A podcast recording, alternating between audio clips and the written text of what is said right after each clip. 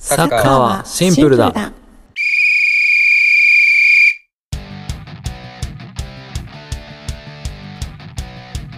この番組は悪さ好きハッシーノとミラニスタタイとサッカー初心者セラビがフラット3のフォーメーションで主にサッカーについてお話しする番組です。。よろしくお願いしよまろしすくお願いします主にはいいつもサッカーについてお話ししてますけど、今日はちょっと気分を変えて、うんはいなんか別のスポーツについてお話をしたいんですけど、お二人はおう野球とか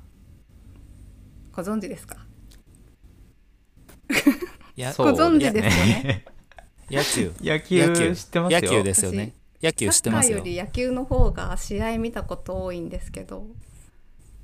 はい。えー、あそうなんですねえ福そう岡なんにで住すんかでるので、うん野球観戦とかドームによく見に行ったりとかおうしてて、へはい、えへーソフトバンクだ野球野球のへ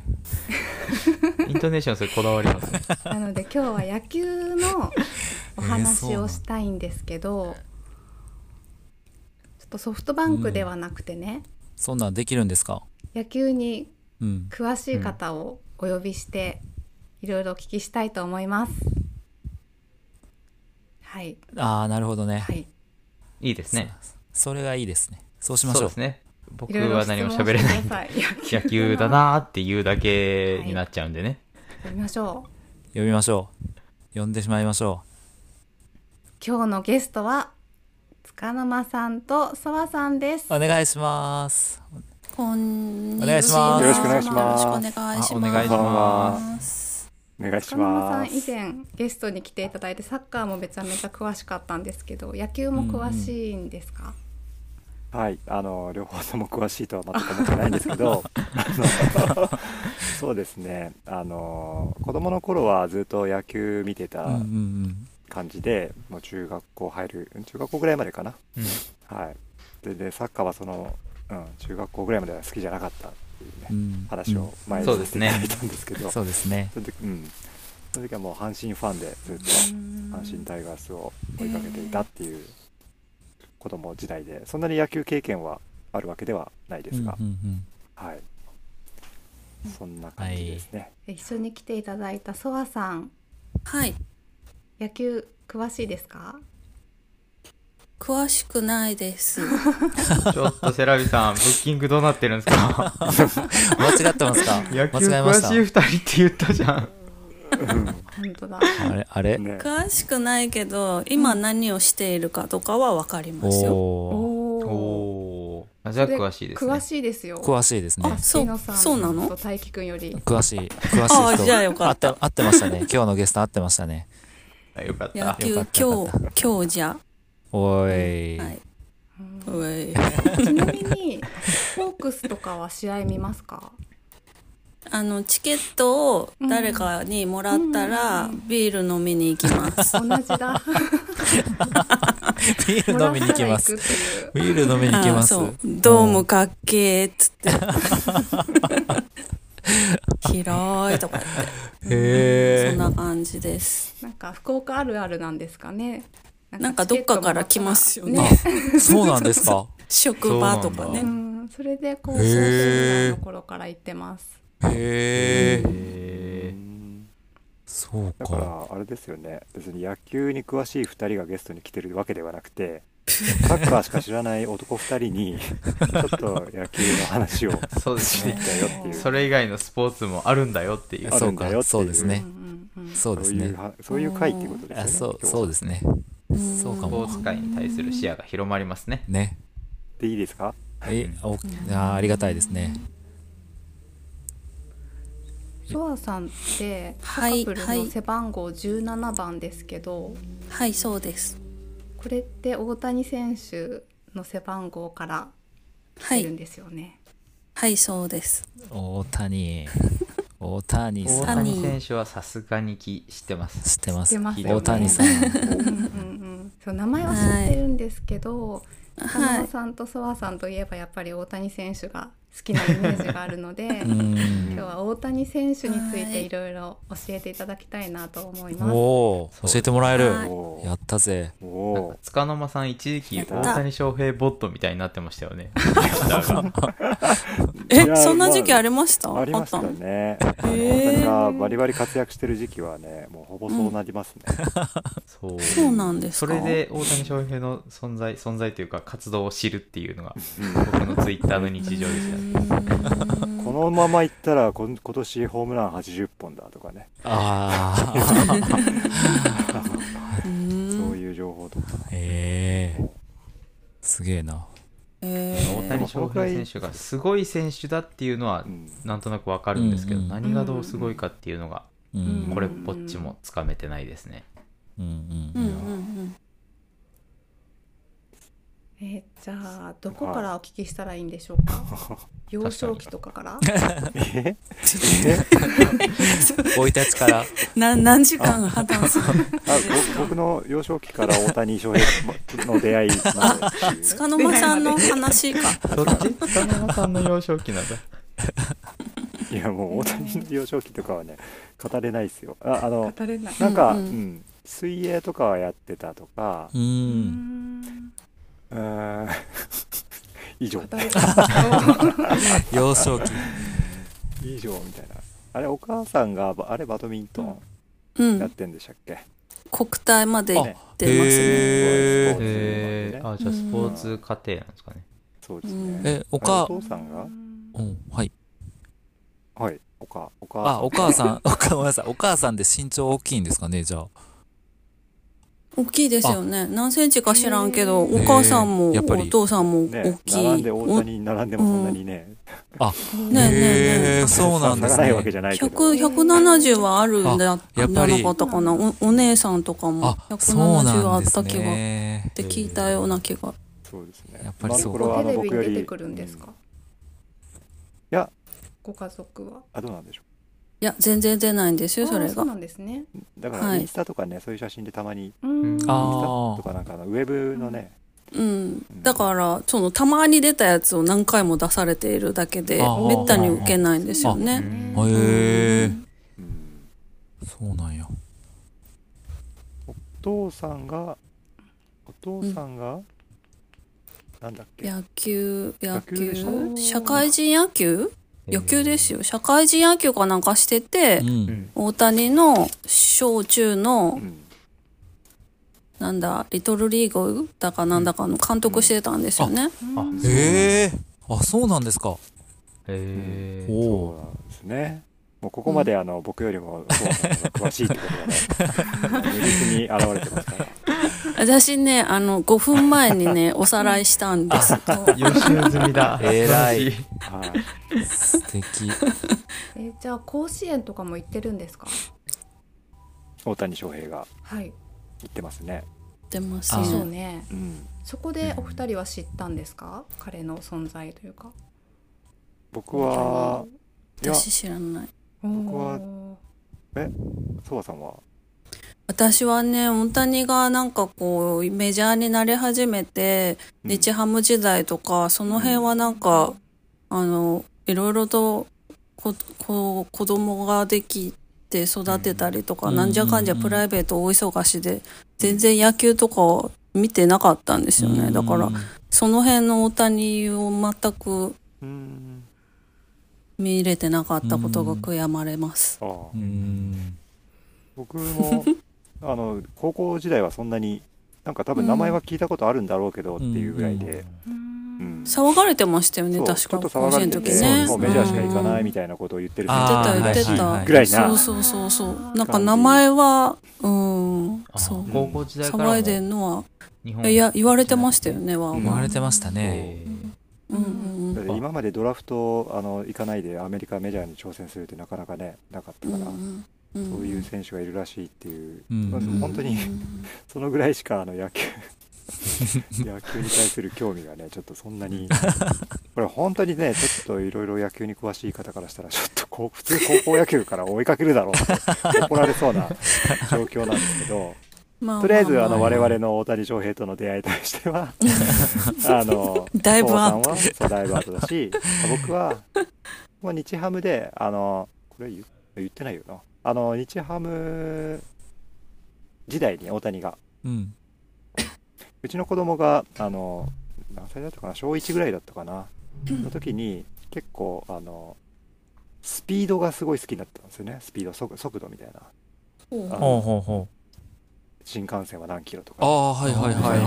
は時速何キロで走るとか、はいはいあの図鑑とか見ながら、い。うんうん。うだからんそこで大谷翔平うが165キロで日本で一番速い球を投げるとかって、そういったところになんか興味を持ってそこからなんか大谷の YouTube へとかで165キロをた出すシーンを何度も見たりとかしえ。てへえ、スピードから。えそうそうでなんか大谷翔平が好きになって大谷翔平の真似ばっかり結構ししだして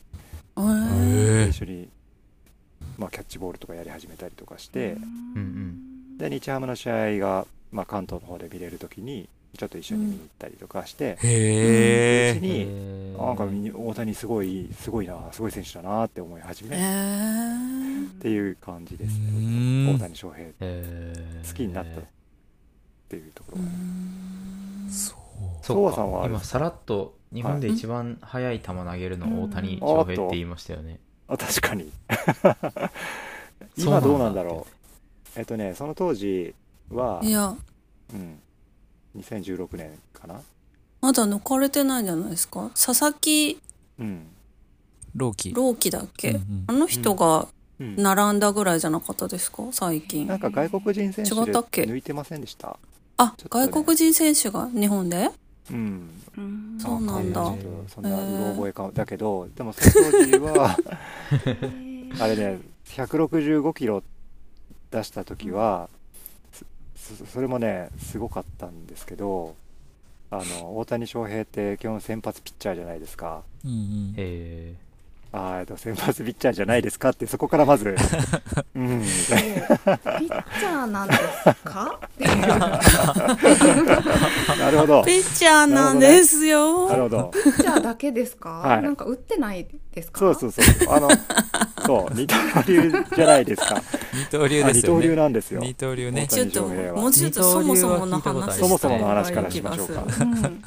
大谷翔平がなぜ騒がれたかって言ったら、まあね、あうのん高校時代かいらいですね投げるのも打つのも、うもうん超高校級の選手で、日本じゃ収まりきれないような選手だったから、アメリカ行ってもまあいいかなって思ったんだけど、うんうんでもそれで栗山監督、知ってます、はいはい。栗山監督、いやあのこわかんない。け今ど、年そういうあの監督がいるんですね。そうう、ん WBC っていう、まあ、ん野球でいうワールドカップ、じゃあサッカーでいうワールドカはいップ、はいはい。あ、あの人か。メガネかけた人。そうそうそうう、んううんんメ。ガネかけてたかな、あかけたりかけてなかったですか、まあかけたことがある人。かけたことがある。大体の人。そう あの監督があの日曜ハ日ハム日本ハムの日本ハムというチ野球チームの 監督だった時に、あの大谷翔平がアメリカしか行かねえ日本の 日本のプロ野球チームが行かねえって言ってんのにドラフトっていうドラフトって分かりますうんうんううん。んうんうん。なんかシステムは、そういうの仕組みはわかります。新人を取る仕組みでドラフトで大谷を指名して日本日ハムだけがでオリ栗山監督が大谷翔平のとこ行って、まあ、説得してで結局あの日ハムに入るっていう決断を大谷翔平がしたんですよねうんう最初、んでアメリカ行くのをやめてまず日本ハムでへー。でそこであの栗山監督は二刀流っていうのを認めて普通は今まで二刀流の選手っていなかったから二刀流ってまあバッターもやるしピッチャーもするしっていう選手はいないし、うんうん。そんなことしたらプロ野球じゃ絶対にあのど潰れちゃうっていうのがまあ常識だったからうんうんそれはいかに優れてても、まあ、大体どっちかに絞るうんんだけど、栗山監督は、まあ、大谷が二刀流やりたいっていうその思いを尊重して、まあ、二刀流をやらさやらせ続けたんですよね。うんそうそれが日本で、まあ、かつ二刀流が成功し始めてでそのままアメリカに行ってアメリカでも二刀流を続けてで今今に至るっていう感じでなんですけど、うんまず基本的にはね。うんうん。基本、基本情報。で基本的には打ってなる、二ピ刀ッ流チャーもやるし、でうん、挑んだ選手はいるんですか二刀流に挑戦しようって言ってた選手は今までえーとまあ、そのそこら辺は詳しくはないけどいるいなくはないしなんか、一応なんていうんですかねやらされてやってたりとかいうのも多分あるんじゃないかなと思うんですよねだからピッチャーもやるうんで、えー、とバッターなんだけど途中でリリーフとかそういう先発でうんこうんうう先発ローテーションって言ってあの野球のピッチャーってめちゃめちゃ体力がいるからうんあので野球って、えー、とサッカーみたいに1週間に1試合とかじゃないじゃないですか、うん結構毎日試合があったりするから、ピッチャーってこう、えー、と先発ピッチャーって1回投げたら、まあ、あの5日後とか6日後とかにしか投げられないんですけど、まあ、サッカー選手と一緒でみたいな感じで、うんうんでもそういう先発ピッチャーで二刀流をやるっていうのはなかなかいなかったんじゃないかなと思あーうはいはいはいではいあーたまにこうあの途中でちょっと投げるような感じで出るとかっていうのはなんかいるんじゃないかなって控えいう、控えピッチャーみたいな感じですかうん、っていうこれもね、まあ、そういう 印象 印象なんですけどうんうんだからあちょっと大谷の場合はうんうんもう完全に先発のピッチャーとしても主力級のピッチャーとして、うんうん出るしで、えっと普通そういうピッチャーでやるときってバッターは打たないパ・リーグだったえっとプロ野球ってセ・リーグパ・リ ーグって2つ分かれてるなんんですけかありどますよねなんか分かれてますよ ねそうでパ・リーグはあの DH 制って言ってピッチャーは打たないんですよ、うんあの野球って9人で野球やるんですけど、はいはいはいはい野球は9人でやるんですけどピッチャーも入れてねピッチャーも入れて9人でやるんだけど、うんでもパ・リーグの場合はピッチャー打たなくていいからその代わりにあの打つだけの専門の人がいてそれを DH っていうんですけどうーん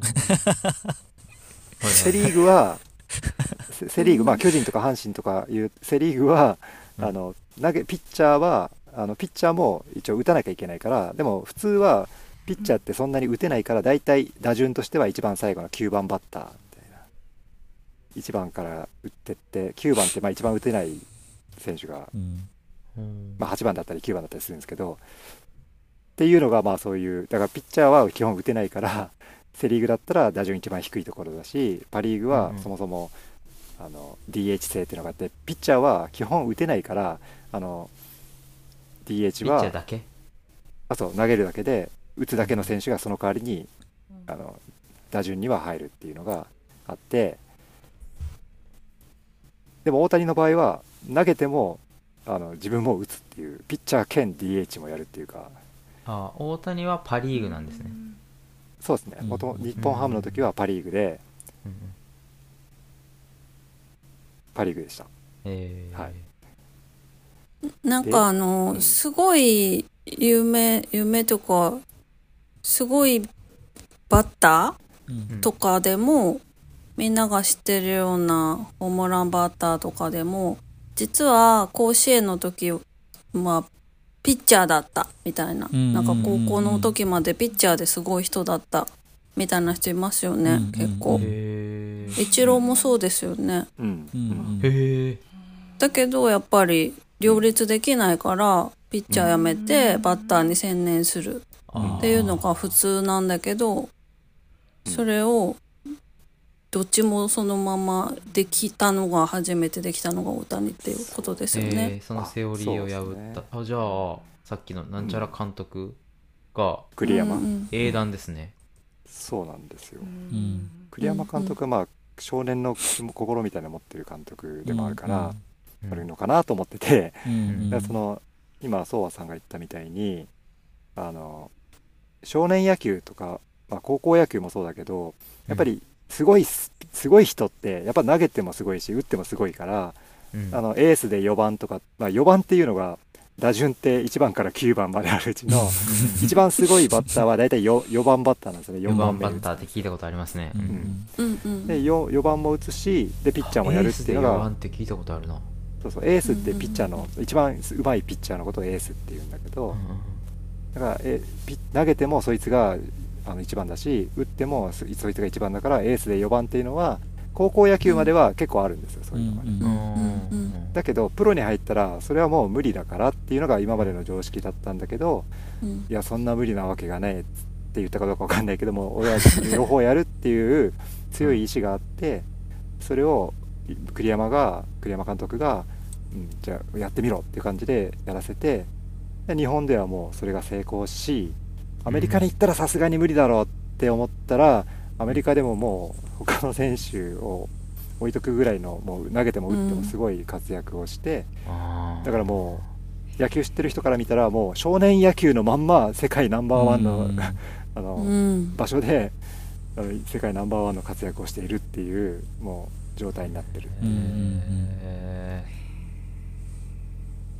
ーすげえわ分かりましたかったのかないまいち今まで誰もやってこれなかったことをやってのけたってことですよね、今やっているってことですねそうですよねそ。れを世界最高リーグで、ね野球の場合ってあのサッカーと違ってサッカーっていろんなねプレミアリーグだとかスペインのリーガエスパニョラってとかね、あるけど野球はもうメジャーリーグっていうアメリカのリーグがまあ世界ナンバーワンのリ,、うんうんリーグそこに一番世界のトップ選手が集まる、うんそこでもうあの今までその MVP っていううんうんその1年間通して一番活躍した選手みたいなのを、まあ、去年も取ったしうん2021年にも取って、まあ、2回しかもあの、えー投票で決まるんですけど、まあ、満票みんながもう大谷だろうって言って、うん、投票何人ぐらいかな50人ぐらいかなちょっと分かんないあけのどその審査員がいて審査員みたいな、うん、う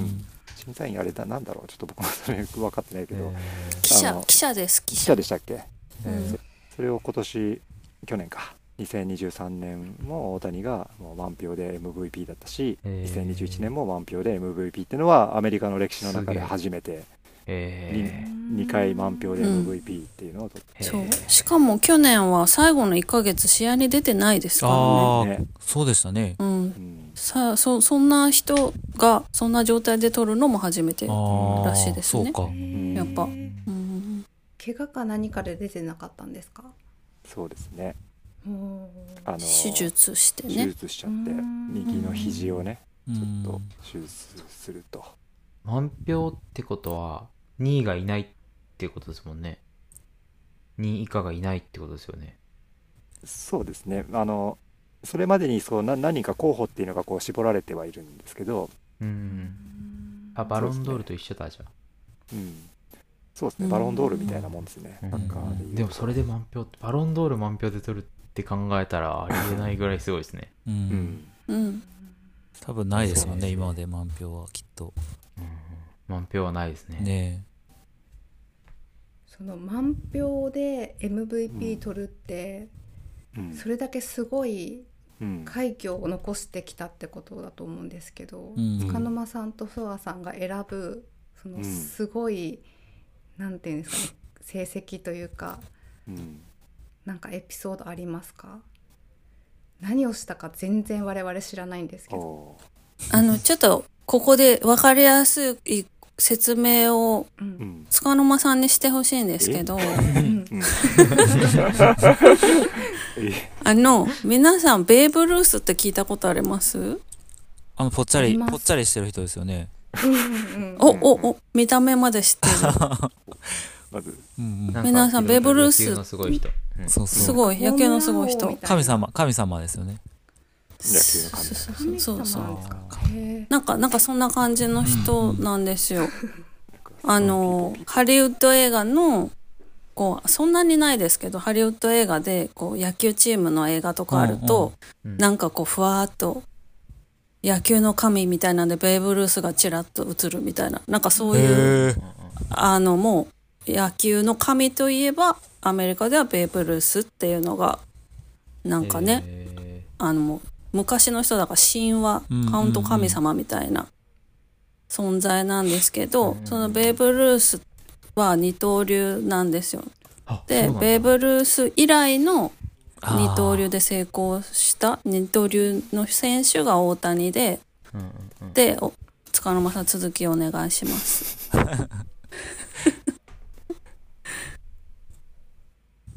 つかの間さんあ、すみません。ちょっとなんか、ピーポーピー ポー、そのミュートにして。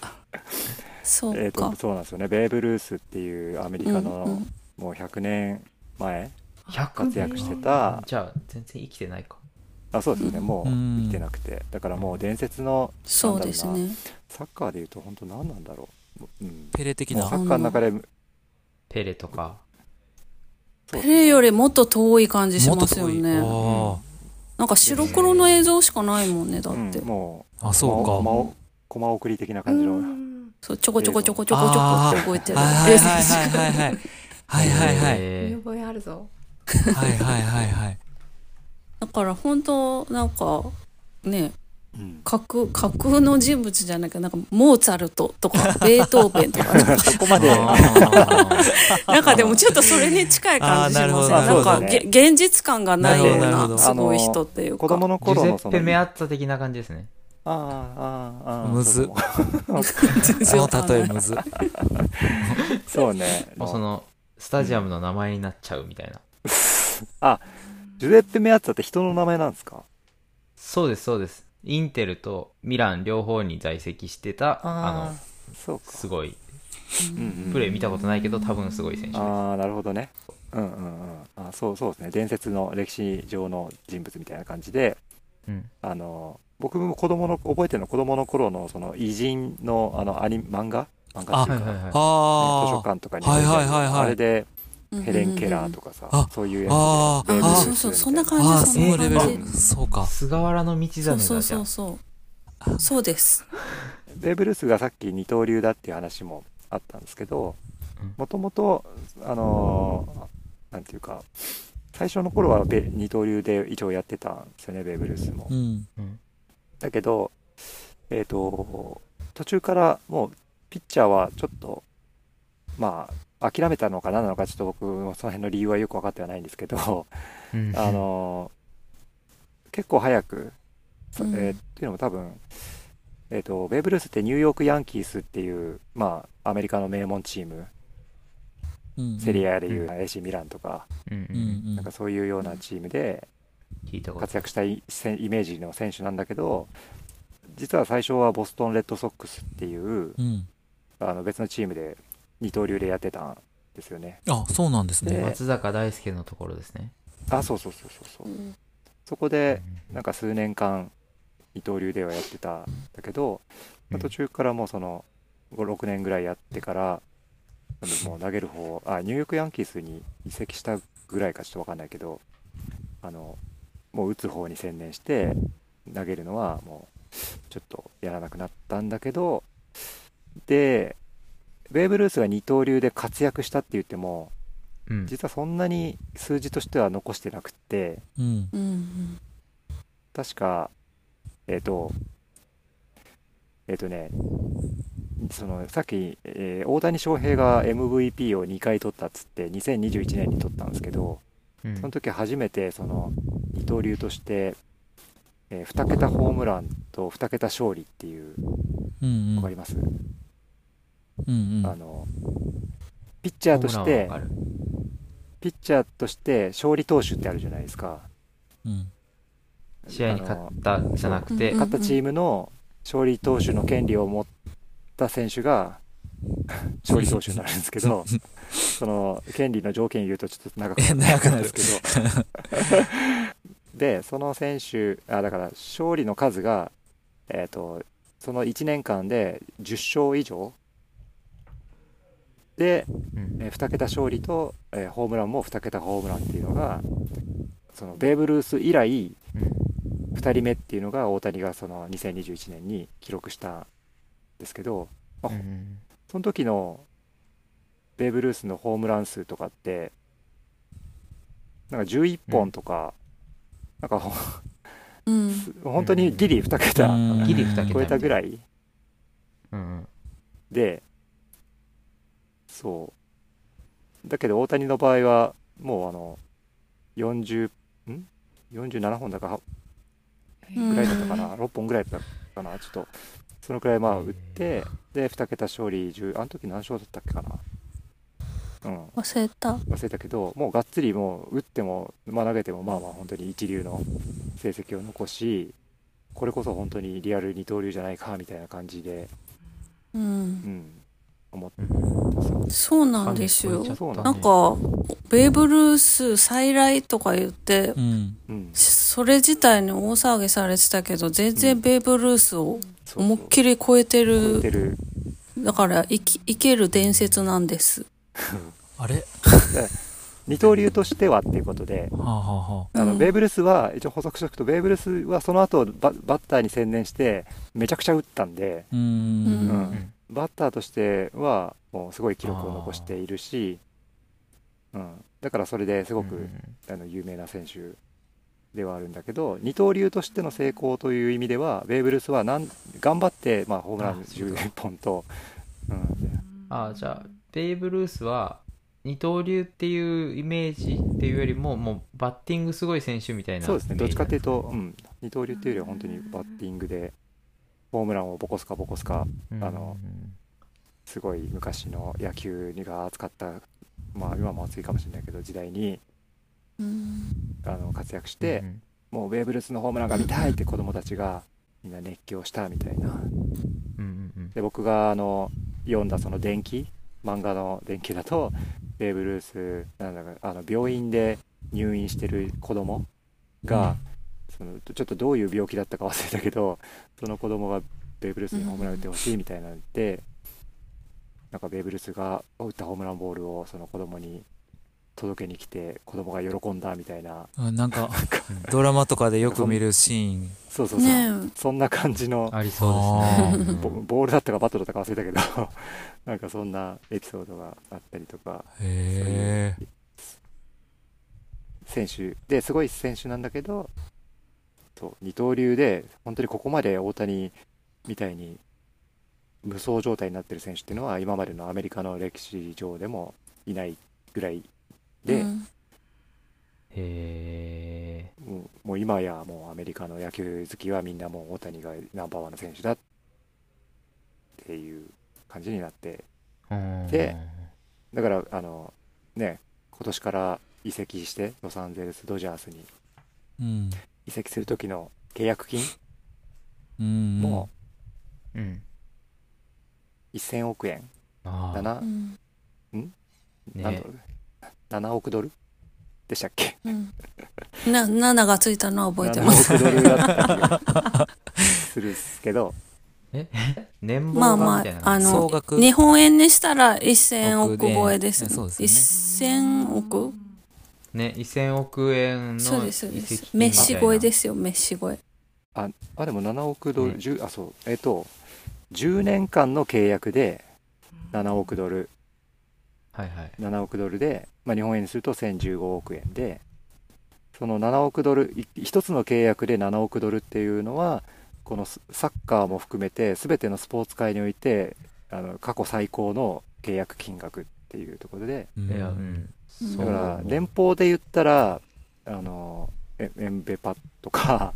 エンバペ エンバペとかうんあエンバのペそういう選手の方が高いけああ、どはいはいはいはい。でもそのでもそのエンバペがそそうん10年間分だけその契約するっていうところではないっていうか要は大谷はもう10年間分の給料を払ってでも、あのそれだけ価値があるっていうところで、うんうんうん10年契約ねサッカーでなかなかないですうよねんねえだって6年でへーうわ出たなって感じイメージなんでそういう意味でもそのこれだけの金額がついたっていう大谷すげえっていう、 なんかそこ今の話でちょっとすごいのちょっとは伝わりましたかはいうんうん。あおよかった1000億円ってもちろん金額でかいしアメリカぐらいですもんねそんなに市場があるのってサッカーだと世界各国でいろんなお金が動いてるけどだから世界規模ですけど野球ってサッカーに比べると小さいですよね、うん規模がいや、そう、そうそう。そう今それな僕のにも1000思った億円っん。てどう、どうやってそのお金が、ああじゃあそうそうどぞ橋野さんも同じことどうやってそのお言って金くが出てくるのかなって素朴 な、ドジャースという球団がなぜうんそうそうですね、このね辺はね、ソワさんがあの親しみにしてきてるんじゃないか知らんアメリカ景景気がいいんでしょうかドルドルは強いなってといういうそう成人ぶりっていうかもうね本当に興味ないんですよね、大谷がそのお金を使うとかっていうことに対して、うん本当めにちゃくちゃシンプルな人ですよねそうおバカみたーい超にあの野球で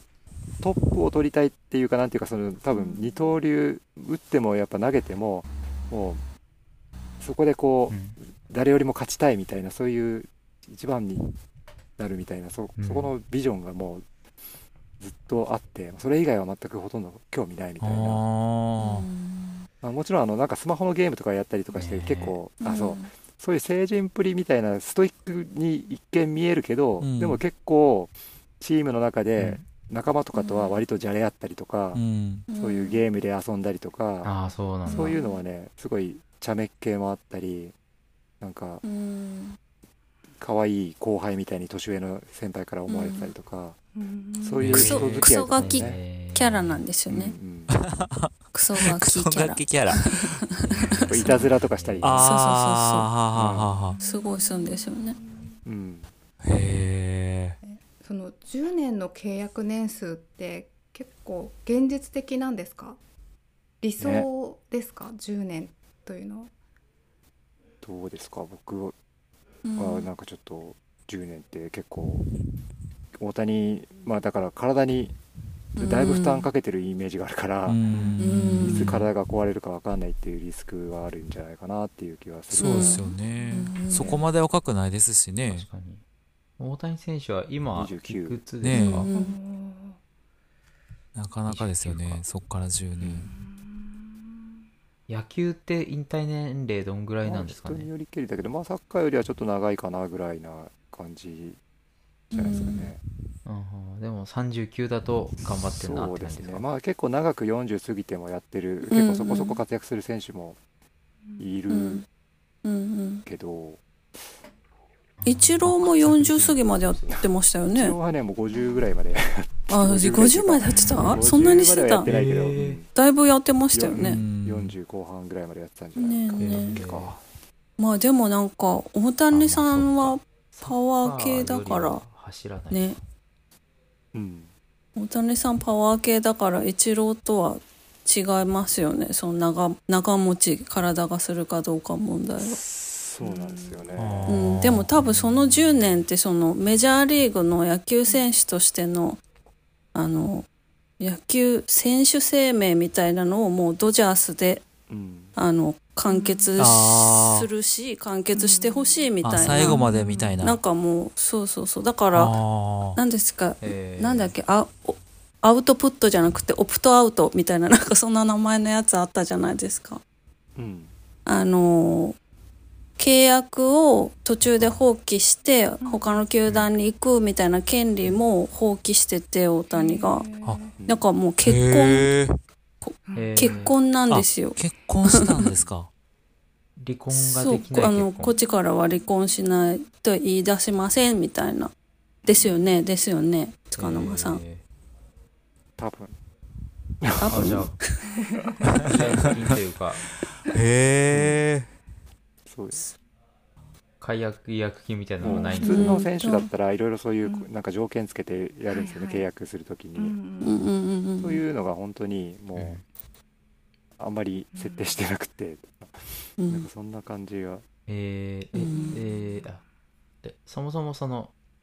ドジャースがそれぐらい、なんていうんですか素晴らしいチームなんですか知名度とか強さとかチームなんチでャースはもうなんていうのかなあのさっきのニューヨークヤンキースに並ぶぐらいの知名度だったりうん人気だったり、ヤンキースは本当になんか、んに日本でいう読売ジャイアンツみたいな感じで、れうん伝統もあればすごい名選手もいっぱい出ててだけどお金持ちで、うんなんかちょっうと、んあのなんかまあ嫌われがちだったりもしたりとかす るんですうんうけどんサンフランシスコ・ドジャースはうんどっちかというと西海岸のチームの中で、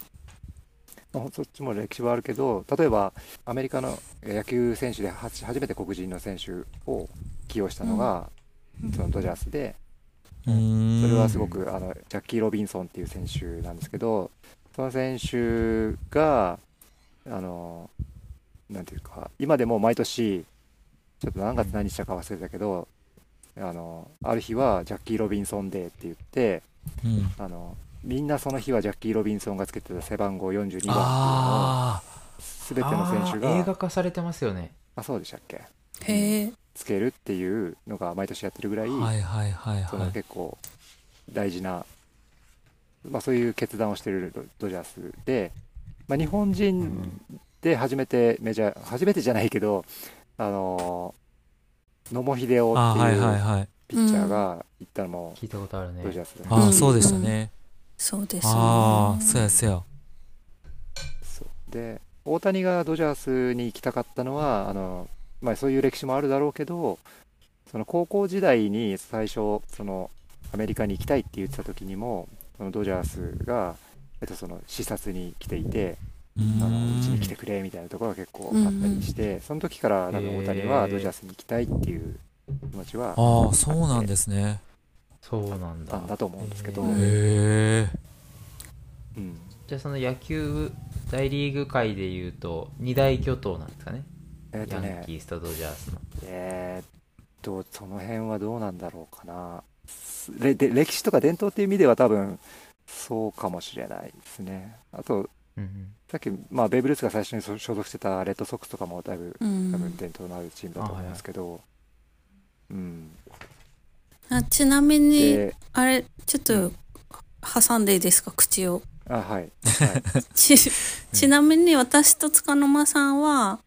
あの、大谷がエンジェルスを離れるのを寂しがってたんですけど、ヤンキースに行くのは嫌だよねっていうのはなんか一致してたんですよね。ああ。えー、スリザリンは嫌だ的なそうそう。なんかね、なんか、あ、そういうイメージ。なんとな大く谷、のカラーじゃないなんかねこ、れはなんか嫌だなんなか、そうなんかありますなんか愛してくれなそうな気がする、みたいな。あああーやっぱりあそうかなるほどうんはいはいはいはいああなんとなくあうん本当は、うん。うんはいはいいや大谷がもともと多分ドジャース行きたかったんだけど、うん高校時代も行きたかったと思うし、うんでもじゃあメジャーに挑戦した時にうんドジャースもオファーしてたんだけど、うんそこではドジャース行かなかったんですよ大谷は、うんうんドジャースに行かずにえ同じロサンゼルスのエンゼルスっていうチームに行ったんだけど、うんうんこれの理由は、まあ、ちょっとあの分かんないけどあの一つは、えー、と大谷が、えー、とアメリカに挑戦した時は同じようにアメリカも、えー、とアメリカンリーグとナショナルリーグってア・リーグナ・リーグっていう2つのリーグがあるんですけど、うん大きく、うんそのアメリカンリーグは、えっと、パ・リーグと一緒で DH があるんだけどうんナショナルリーグは DH がないんですようんうんうんなかったんですようんでドジャースは DH がなかったんであの大谷が入るとその DH で出るってことができないんですよねあーはいはいはいはい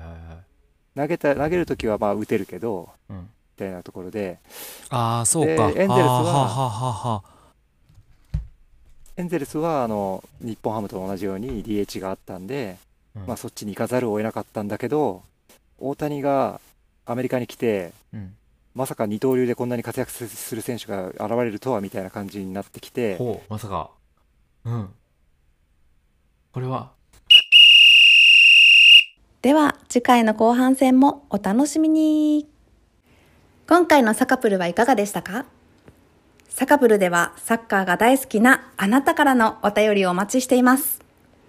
お便りフォームサカプル公式ディスコード配信で話題に上げた動画も見れる X などの詳細は概要欄をご覧くださいサッカーはシンプルだ毎週土曜朝10時キックオフ